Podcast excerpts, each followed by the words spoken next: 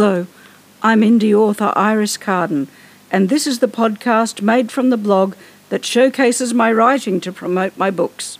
Settle in now for a short story or another snippet of my work. Saturday Writing Club Week 3 Foreshadowing. Post by Iris Carden.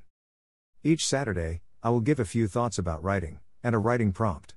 If you want to take part, write your story in response to the prompt, and put the link to your story in the comments below. Don't have a space online to publish your story? You can get a free WordPress site here. Initially, I plan to do this for six weeks.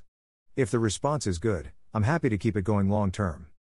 Note, I use examples from my own books, so I don't have to worry about copyright issues. Dash. Writing Club Week 3 Foreshadowing. Foreshadowing is narrative technique where there is a hint of something to come. Often it is something that seems to be noted in passing, but then relates to something huge. It could be a prediction or prophecy. It could be a dream that later relates to something that actually happens.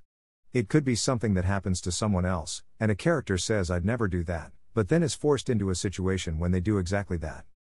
Example Dream. This night she was dreaming. She was on board an old, square rigged sailing ship. The sea was rough and she was aware that it was dangerous, but she was at the helm and she had confidence in her own ability. The storm raged on under a purple sky and the waves washed over the decks, but this did not affect her position at the wheel. Even in the midst of the turmoil, Sandra had complete control, all she had to do was turn the wheel, but the wheel would not turn. Sandra wrenched the wheel with all her strength, but did nothing except pull her muscles. As she fought with the wheel, a wave larger than all the rest rose beside her, hovered over the ship for a moment, and fell. In the deluge, the ship was overturned. It rolled over and over, helpless. From Carly chapter 11. Sandra was driving. Pardon? Sandra asked as she turned the wheel. The steering wheel stayed still. Sandra pulled at it, looked down and saw Carly smiling up at her, as a little hand pulled the steering wheel in the opposite direction. It was too late to use the brake, too late to do anything. The car rolled over three times and came to a standstill. A door opened. The baby crawled out and sat down, chewing a lump of raw meat. The car exploded in a fireball. From Carly, Chapter 14. Example Apparently unrelated event. The TV's on while I'm pondering. Breaking news a massive house fire. A massive house, on a massive fire.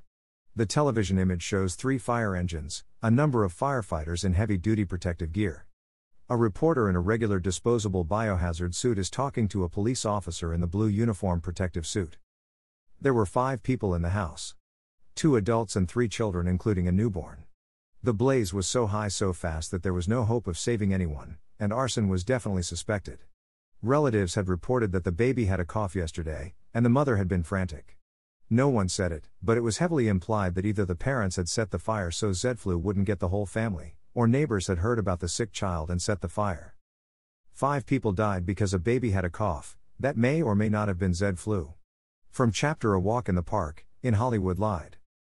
Next, I make sure all the doors and windows are closed and the air conditioner is off.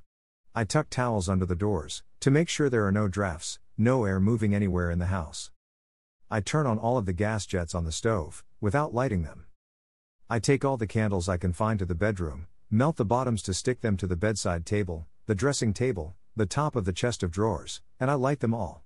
We may not have much of a funeral, but we're going out with a bang. From Chapter Up in Flames, in Hollywood Lied. Foreshadowing tends to be used in longer works, novellas or novels, rather than short stories. For this week's project, to write a short piece using foreshadowing, you may need to tell two parts of a longer story. Imagine you are writing a novel. Write about the event slash dream slash whatever that foreshadows the main event. Then write about the event that was foreshadowed. Dash. Writing task. This one is challenging. Write a short piece using foreshadowing. If fitting this into a short story is too difficult, imagine you are writing a novel, write two different sections, one which foreshadows another. In the comments on this post, give the link to your piece of writing, and explain how the foreshadowing helps in the story. Don't have a place to publish your story so you can share a link? You can get a free WordPress site here. Disclosure If you use this link to create an account, I receive WordPress credit. You can find more of my writing and contribute financially to my writing if you so wish at iriscardenauthor.net. You can buy my books at your favourite online bookshop or at lulu.com slash spotlight slash iris carden. Until next time, take care, stay safe.